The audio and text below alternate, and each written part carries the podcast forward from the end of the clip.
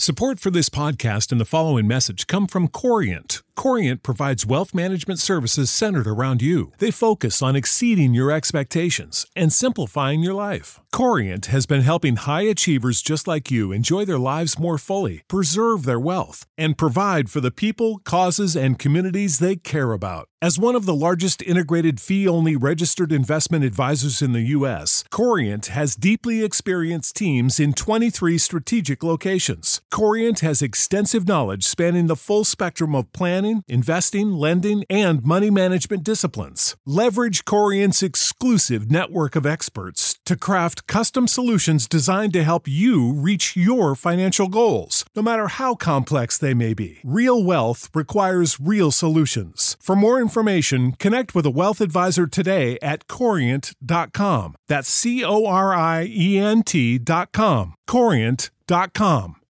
When you need mealtime inspiration, it's worth shopping Kroger, where you'll find over 30,000 mouthwatering choices that excite your inner foodie. And no matter what tasty choice you make, you'll enjoy our everyday low prices, plus extra ways to save, like digital coupons worth over $600 each week. You can also save up to $1 off per gallon at the pump with fuel points. More savings and more inspiring flavors make shopping Kroger worth it every time. Kroger, fresh for everyone. Fuel restrictions apply.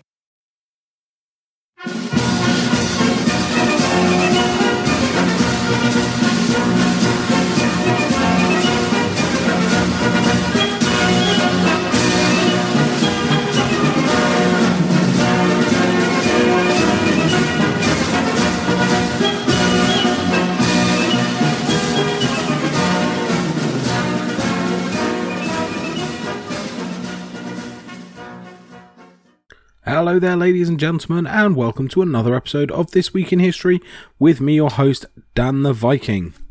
Now, this week is an episode I've been looking forward to doing for a long time, and it's one that I think a lot of you will enjoy, if I'm honest. I think it's something a little bit different, something a little bit out there, something that you may learn something today. Let's put it that way.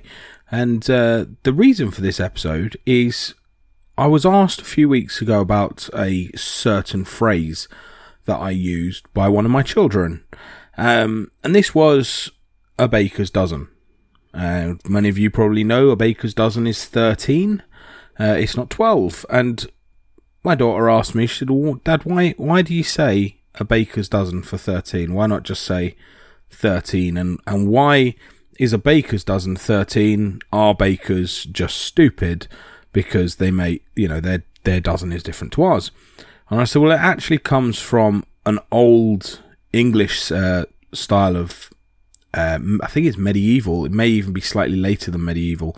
I said, well, old English bakers were severely punished for baking bread that was underweight. So what they used to do was they used to bake an extra loaf or an extra batch with an extra one in, and this batch would be the 13th one, and this would be to compensate for any bread that was underweight. And she was like, oh right, okay. She didn't seem overly interested in that, but I got me thinking, and I thought, it's a little bit different, isn't it? You know, that's the reason behind it. You know, it's you add an extra one into your batch or into your loaves, and that was the reason for a baker's dozen. And now people do say, you know, baker's dozen, it's 13. And it sort of got me thinking, well, maybe I could do an episode on some of these old-fashioned sayings and what they actually meant at the time compared to what they mean now. So I've done a bit of research and had a look at some of the ones that we use in this country. Some of these may be used internationally. They may be used across the globe. I'm not sure if they are. So if they are used in other countries, let me know. If they're ones you've never heard before, then obviously let me know again, because I think it's pretty cool.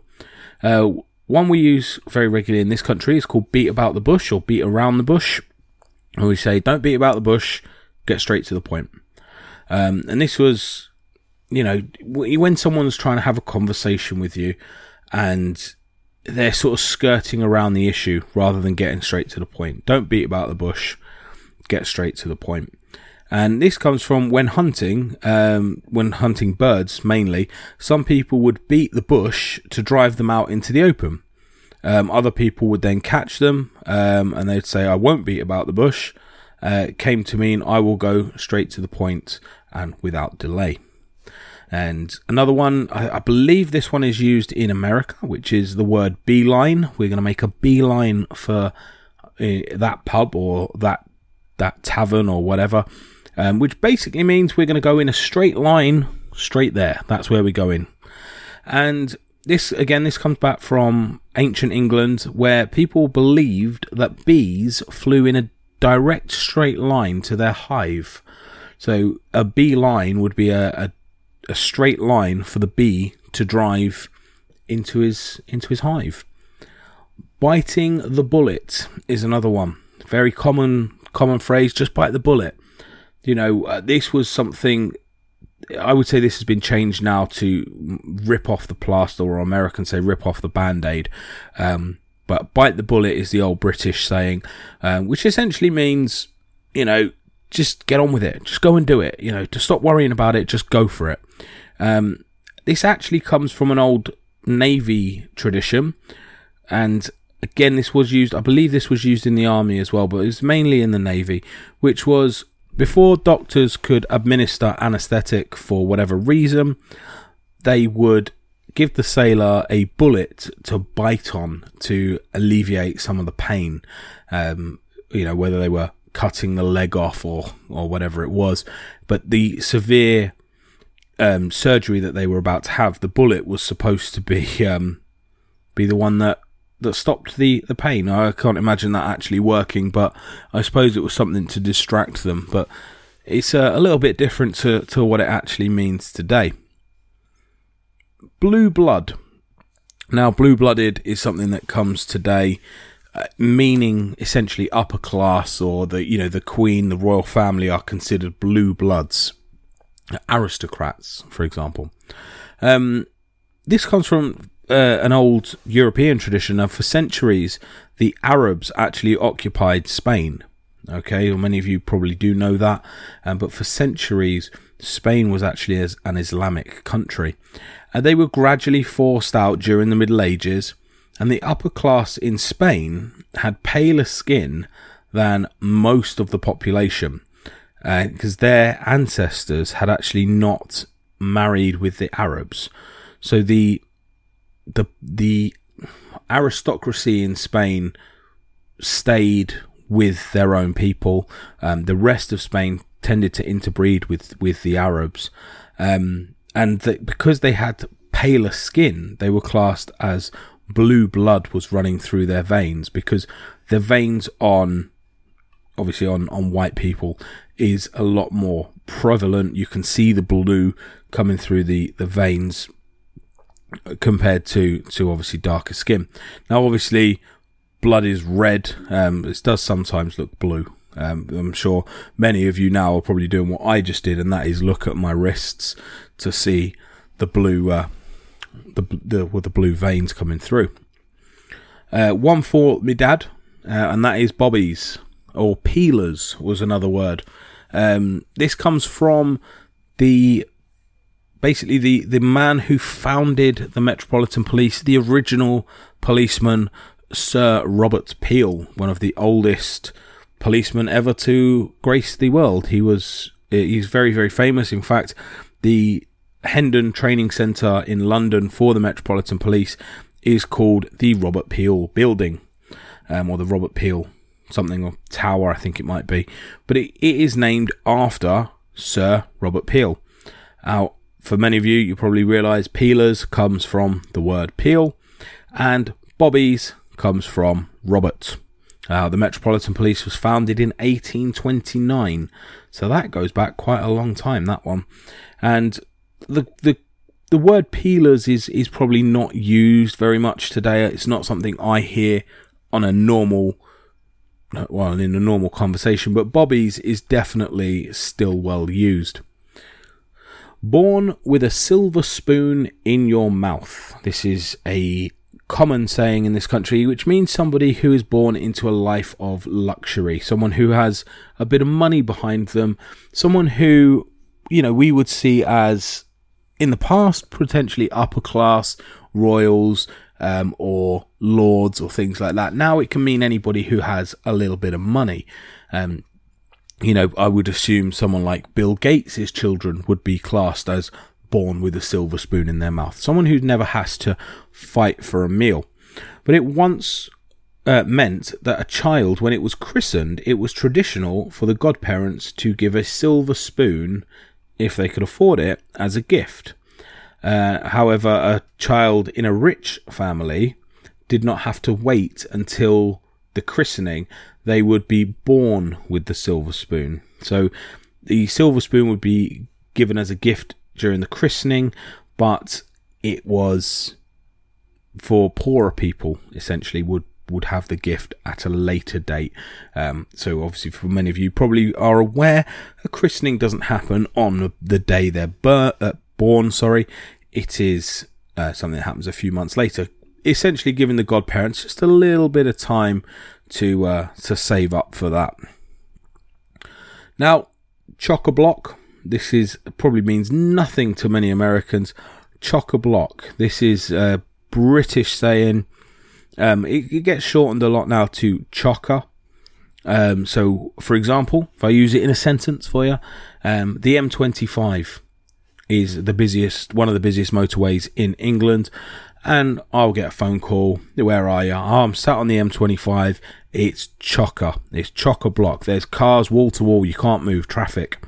It's busy, essentially, is what it meant. It's just busy, overcrowded.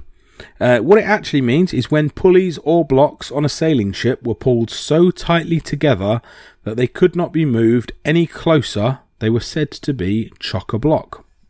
And essentially, kind of means the same thing, I would say. I'd say that's pretty similar. Yeah, it's just obviously been slightly modernised. A cock and bull story.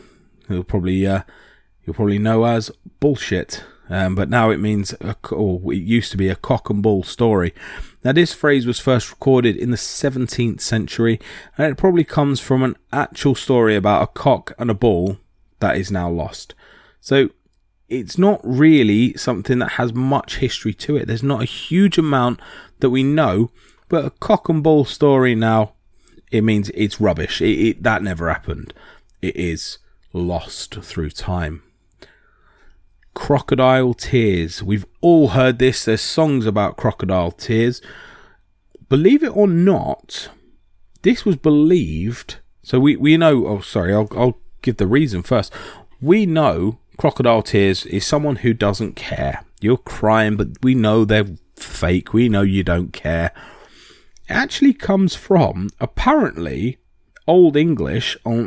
It says Old English, but I find this very strange to be Old English when we don't have crocodiles in England, but I will go with my facts.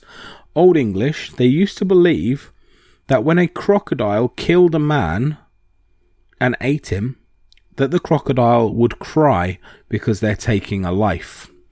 And that would be the crocodile tears. Essentially, why would the crocodile cry?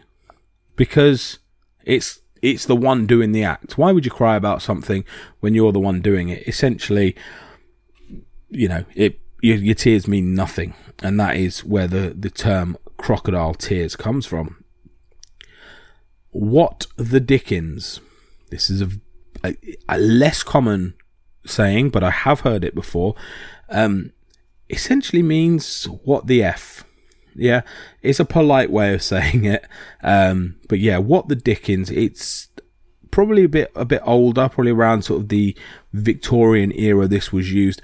And a lot of people do believe this is linked to Charles Dickens, the famous British writer who was born in 1812, died in 1870, if you're that interested. But it's not actually from that. It's even older than Charles Dickens himself. This predates him. It actually comes from around the 16th century. So this isn't Victorian, like most people think. The Dickens was actually another name for the devil. So what the Dickens meant what the devil. It sounds really strange to say, Essentially, that's why they changed it to Dickens. But that's where it came. That's where it come from.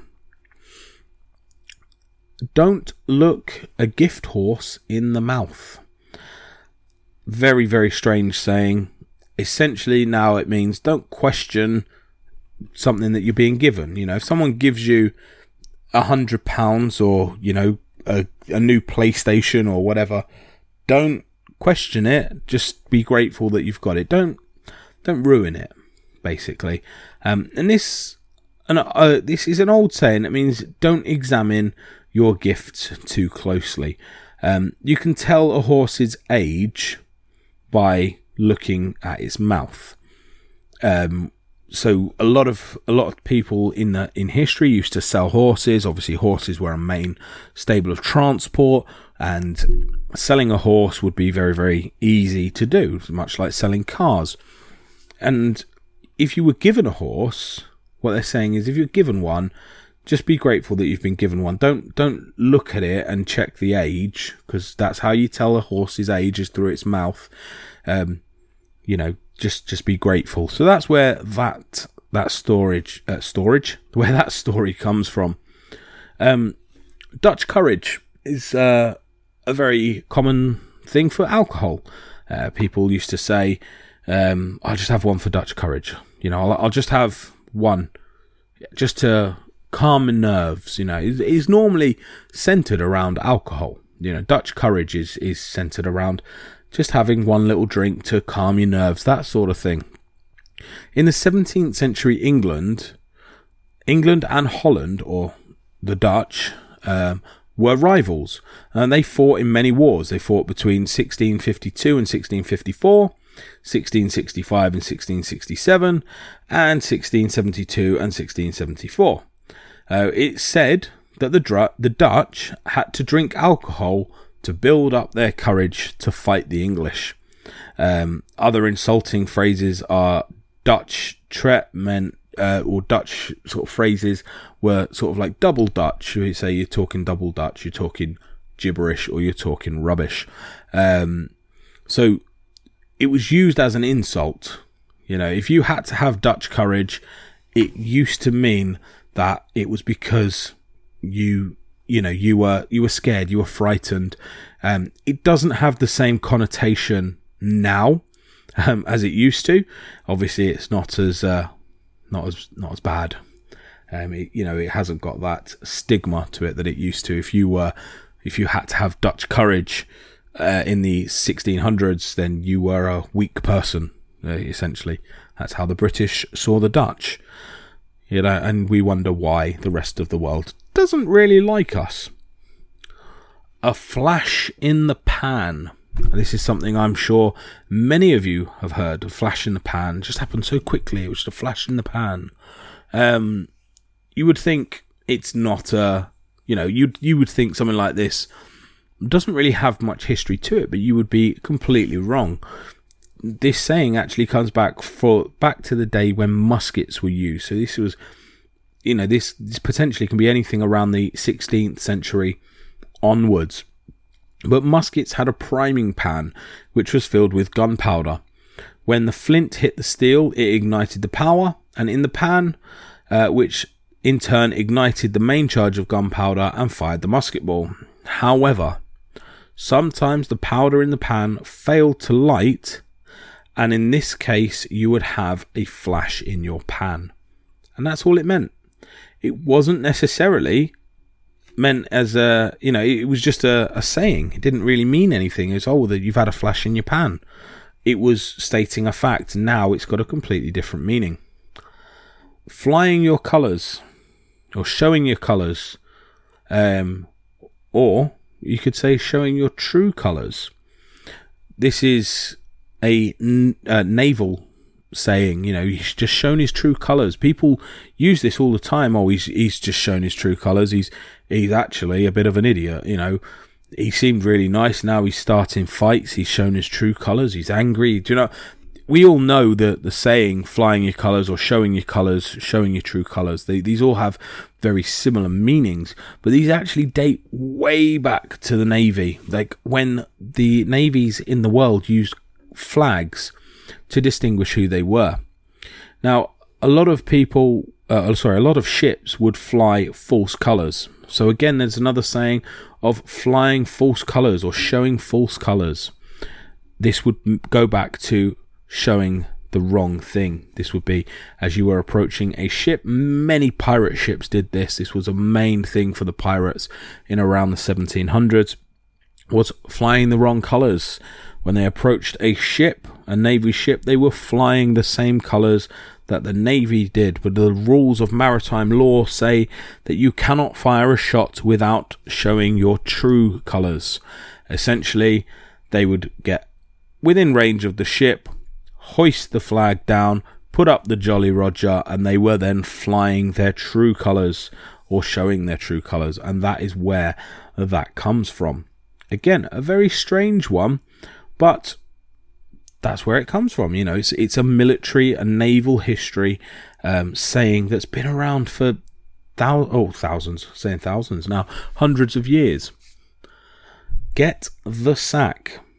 This is something that you would consider now. If you got the sack, you've been fired. That's it. You've got no job anymore. You've been given the sack. You're out of a job. I'm not sure if it means the same in America. I don't know if they use the word "you've got the sack," but someone let me know. But get the sack. It actually comes from a day when workmen carried their tools in sacks, and if your employer gave you the sack, it was time for you to collect your tools and go home. That's it. It didn't mean you were fired. It just meant it's the end of your shift. Off you go. Go home. So a very strange way how that's changed. You know, this was something that just meant your working day is finished. Now means see you later. We don't want you to work here anymore. This one's probably quite well used, quite common, and it's gone to pot or go to pot. Something that we use now for basically a bad day. You know, it's this was the plan, but it's all gone to pot. It's all gone wrong. It actually comes from old farm animals where the animal had outlived its usefulness and it would literally go to the pot. You would kill it and eat it. So that's where that one comes from. I'm going to hit you with a very British one now, which is golly gosh. There's very, very quintessentially British saying. Essentially, both words mean God. So you would say, instead of saying, oh God, you would say, oh golly, or oh gosh, or if you're really posh, oh golly gosh. And it just basically just meant, oh my God. Humble pie. Most of us have heard of this. Most of us have heard the saying, you have to eat humble pie. You have to admit you were wrong. You know, just apologise. Swallow your humble pie. Eat your humble pie. Our bodies come in different shapes and sizes, so doesn't it make sense that our weight loss plans should too? That's the beauty of Noom. They build a personal plan that factors in dietary restrictions, medical issues, and other personal needs so your plan works for you. Noom doesn't restrict or shame when you want to treat yourself. Their flexible program focuses on progress instead of perfection. You don't have to give up carbs or anything. And with their daily lessons, you can learn something new about your food choices every day. After just a few days of using the app, I learned how to recognize cues for overeating and how to choose the right foods to feel full. Stay focused on what's important to you with Noom's psychology and biology-based approach. Sign up for your trial today at Noom.com. That's Noom.com. And check out Noom's first ever cookbook, The Noom Kitchen, for 100 healthy and delicious recipes to promote better living. Available to buy now wherever books are sold.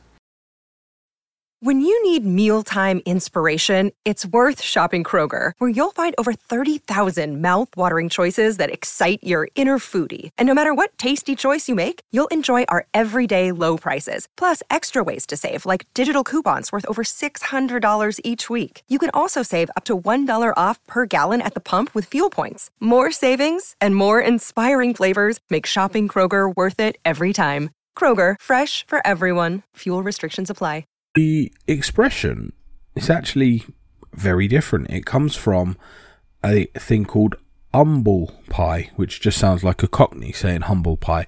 It's humble pie, mate. But humble pie was basically the shit parts of the animal.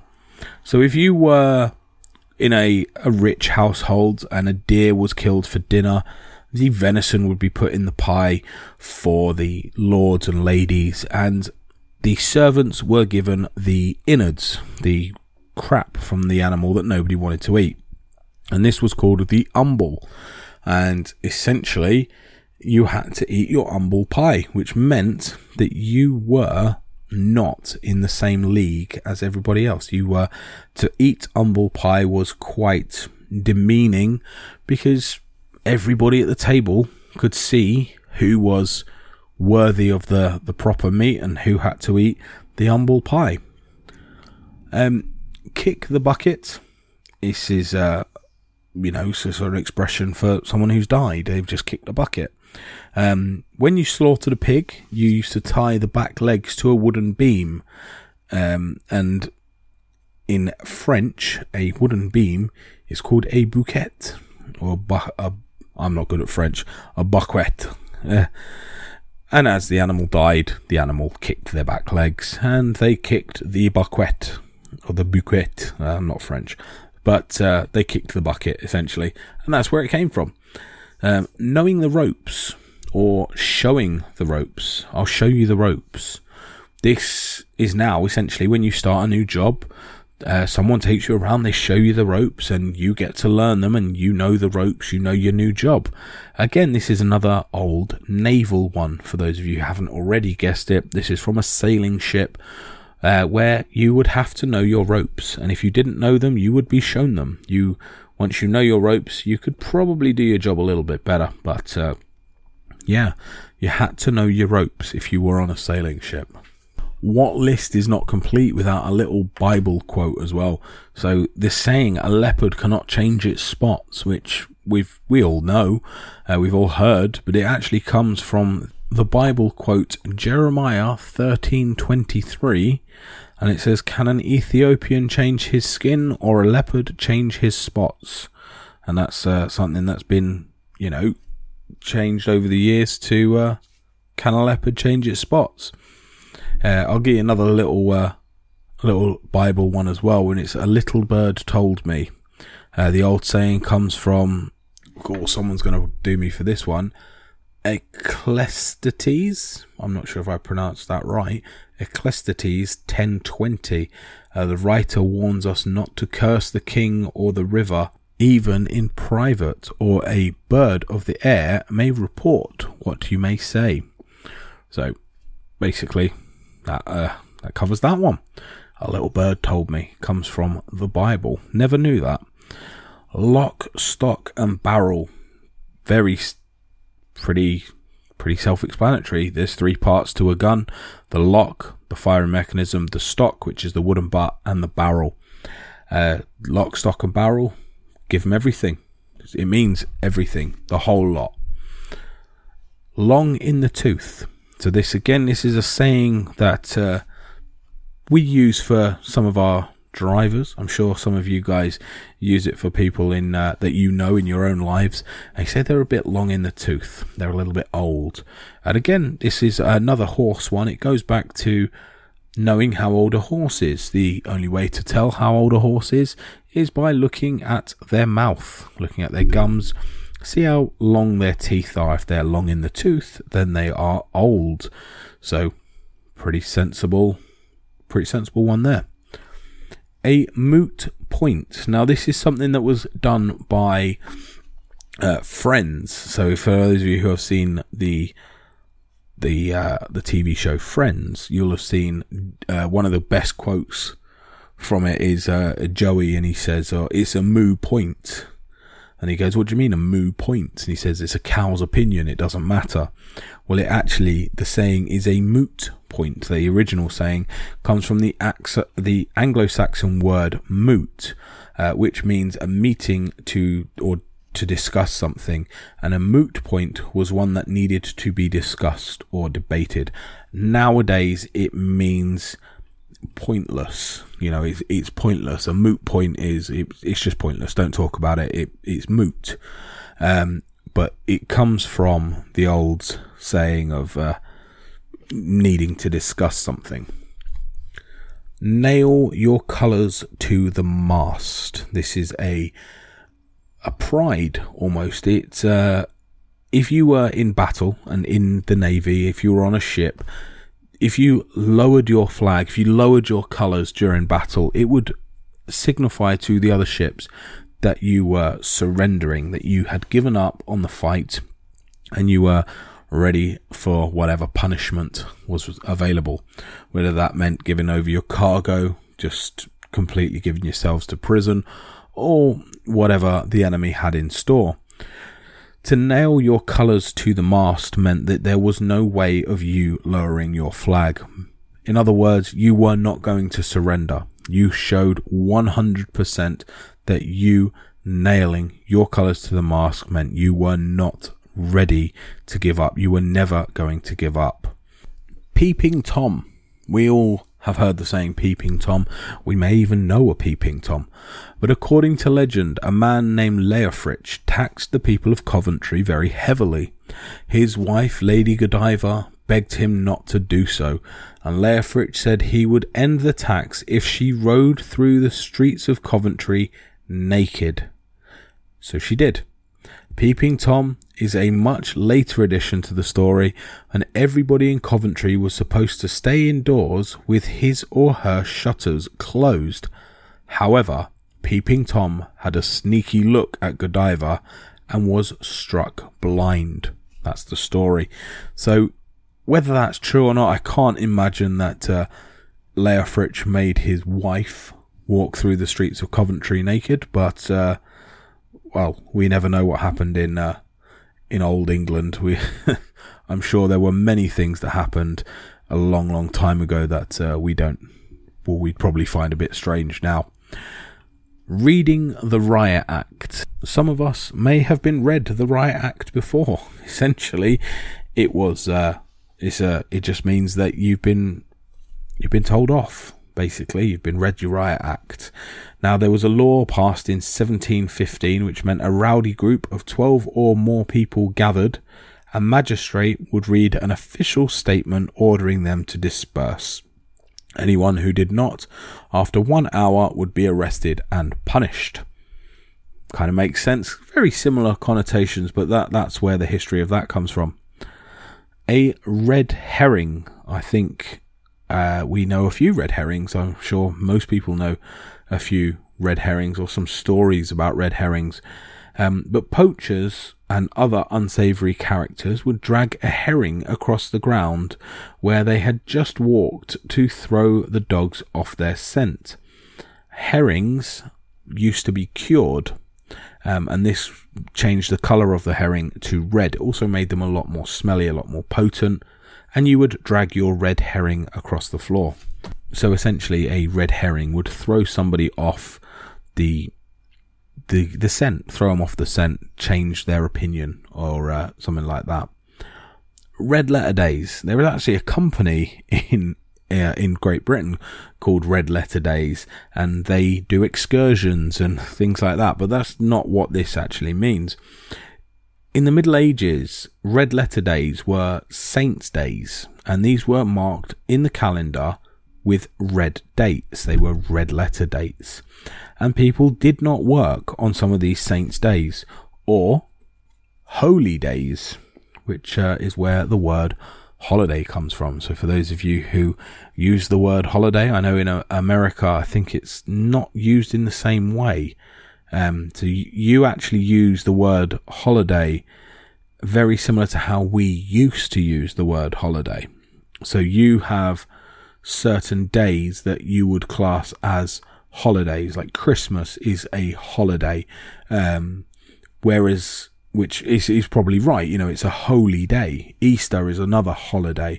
In Britain, although we do still have these and we do class them as holidays, we also class our vacations as holidays. So we call our vacations holidays.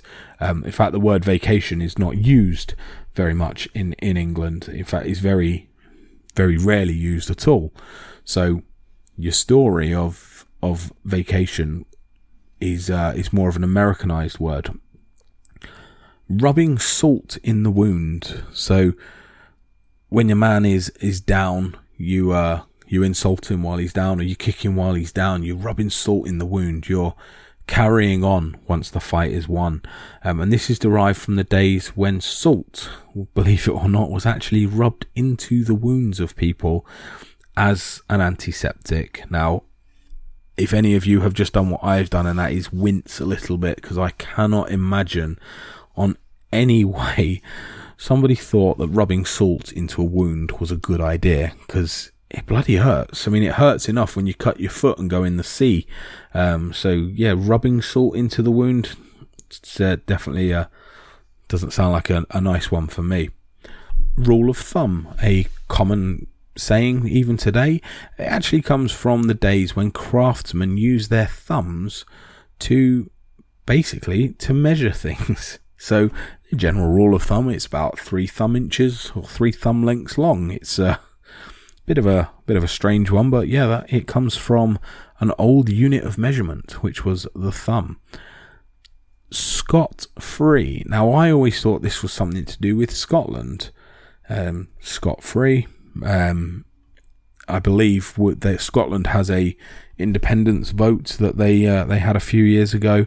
I said that they should have called it the Scot-free vote, because Scotland would be free, but apparently it comes from an old word for payment. So if you went scot-free, you went without paying. Seeing a man about a dog. Gone to see a man about a dog. Now, this is used in Britain today as just a general saying. You know, what were you in that shop for? I went to see a man about a dog. Doesn't actually mean I went to see a man about a dog. But the first appearance of this was in 1866 in a play by Dion Boucicault called The Flying Scud, in which the character makes an excuse that he is going to see a man about a dog just to get away from a situation. And this is something that has stuck. It doesn't necessarily mean anything now. It's just a way of getting out of conversation. I'll go see a man about a dog, or a way of lying to somebody because you don't actually want to tell them the truth. A very British saying we're going for now, which is sent to Coventry. It's a very weird saying, and it's very rarely used. It doesn't really have a meaning now. It's just, we sent him to Coventry. He was sent to Coventry. It just meant he was sent away. You know, where did he go? He was sent to Coventry. Doesn't mean he was actually sent to Coventry, it's just he was sent away. The origins of this differ, but the most likely explanation is that during the English Civil War, Royalists were captured in the Midlands, were actually sent to Coventry, where they were held a prisoner in Saint John's Church. The local people shunned them and refused to talk to them, so they were sent to Coventry. It is also used when you're not talking to somebody. So if you are ignoring someone at the moment, well, why aren't you talking to them? Well, they were sent to Coventry. They've been sent to Coventry. That's why I'm not talking to them. So a bit of a weird one. That, like I said, it's a very strange one. And again, there's no real evidence to suggest that that's where it came from, but we do think that's where it came from. Spick and span. This is something you will have seen in Mary Poppins. Mary Poppins says, oh, it's all spick and span. It's all nice and clean, neat and tidy. The original saying was a spick and span new. So it was not spick and span. It was spick and span new. A span was a wood shaving, and if someone was newly built, it would have to tell a tale of wood chips, so it was span new. Spick is an old word for a nail. New spicks or nails would be shiny. However, words and phrases have often changed their meanings over the centuries, and spick and span came to mean neat and tidy, not just a wood shaving with a clean nail. The saying, start from scratch. When you're starting a new project, when you're doing homework or for my doing a new podcast. I start the podcast from scratch. I'm starting a brand new one. And the phrase actually comes from the days when a line was scratched on the ground for a race, and racers would start from the scratch. It's a pretty simple one, I think. I think it kind of makes sense, but that's where it comes from. Throwing down the gauntlet. So this is a middle-aged one. It's got very similar meanings today. If you're throwing down the gauntlet, you're throwing out a challenge to somebody. And in the Middle Ages, a gauntlet was a glove, and it was actually the glove inside the suit of armour. And throwing down your gauntlet was a way of challenging someone to a duel. Kind of similar to how it is today.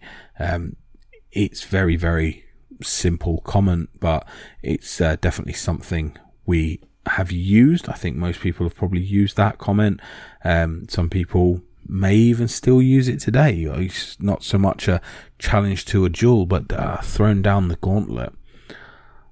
This is one I'm assuming many of you know, and I'm going to finish with this one. There are many of these that are religious, so I'm not going to bore you with some of those, but I'm going to finish with probably my favourite one, and that is the whole 9 yards. And I find this one fascinating because in England we don't use yards anymore, but yet we still say this. Now, the whole 9 yards means give them everything. Give them everything you've got. Give them the whole 9 yards. This actually comes from pilots in the Second World War. Now, a pilot was given, especially on sort of things like Lancaster bombers, they were given a rifle with a belt of ammunition attached to it, and this belt of ammunition was exactly 9 yards long. And when you gave someone the whole 9 yards, you gave them every single bullet you had in your chamber. And that's what it meant. It meant give them the whole 9 yards, give them everything that you have. Now, some of these you may have known, some of these you may not have known. I find these things very, very fascinating, and I have been requested to do these by a few people. My mum, actually, believe it or not, was one of them. Some of these things that we still say today, some of them we might not say, but we've definitely heard. But we now know the stories behind a lot of these. We now know what they mean, where they come from, and the historical contents or context behind a lot of these, and how they've changed throughout time. You know, things like the whole 9 yards now means give them everything you've got. You know, it did mean give them everything you've got before, but it was meant in a much more sinister tone. It was meant by giving them every single bullet you have. Showing your true colours nowadays could mean can mean a good thing. You know, if you're quite a grumpy person, but inside you're actually really nice and happy. Well, you're showing your true colours when you're nice and happy. So, but before, you know, in history, that could mean you were a pirate and you didn't show your true colours until you were attacking the ship that you meant. Nailing your colours to the mast means I'm putting my foot down. I'm making this point. This is where I stand today. And before, you know, in history, it meant no quarters or never surrender, and you're loyal to your own country and your cause. So there's been a massive shift in history for certain things, and that's why I like doing these little episodes. These are quite fun, quite easy to do, and quite enjoyable. And hopefully you guys have learnt some of these words. Some of these phrases you may never have heard before, and some of these phrases I would love to hear you use them in your own context. So if you've never used one of these phrases before, I challenge everybody now, right here, right now, everybody listening to this podcast, I challenge every single one of you who doesn't use these or has never heard of some of these to use one in a context and to message me on Facebook or put it on the Facebook group, and tell me where you used it, what you used it for, and whether it was well received, or whether someone actually said, well, what does that mean? You know, if you're saying, you know, someone says, oh, why aren't you talking to him? Oh, he was sent to Coventry. And the question that you get after that, you know, what are you on about? What does that mean? And then you can explain to people, actually, it comes from the English Civil War when the Royalists were sent to Coventry, they were shunned because they were prisoners and no one in Coventry would talk to them. So it just means I'm not talking to him. Something like that. I challenge everybody, everybody listening, go out there, use one of these phrases that you've never used before, and let me know how it goes. And if you had to explain it to people or if they understood, you might find that you use it and someone goes, oh, yeah, I know what that means. But yeah, by all means, let me know. For those of you who are on Facebook, you are on our Facebook group. Go on that. It's This Week in History podcast. You'll find us nice and easy. And if you're not on there, get yourselves on there. Drop me a message, drop me a comment in the group and let me know what phrase you used and how it was received, because I really want to know. I really want to find out how especially the quintessentially British phrases are used around the world. I can't imagine someone in like Australia saying oh golly gosh. It just, to me, it's such a British way of saying things. I just can't picture an Australian saying it. So yeah, by all means, get out there and let me know how it goes. And maybe if you have some of your own sayings from your countries that we haven't covered, let me know. Put them on the group. Get yourselves on there. It is good fun. We do try and make a bit of light out of it. So get onto the group and let me know. So thanks for listening, guys. Sick of being upsold at gyms? My guy, you're currently a base member. For $90 more, I can upgrade you to our Shred membership. For $130 more, you'll be a Swole member. And for just $300 more, you'll reach Sweat Platinum. At Planet Fitness, you'll get energy without the upsell. Never pushy, always free fitness training and equipment for every workout. It's fitness that fits your budget. Join Planet Fitness for just $1 down and $10 a month. Cancel anytime. Deal ends Friday, May 10th. See Home Club for details.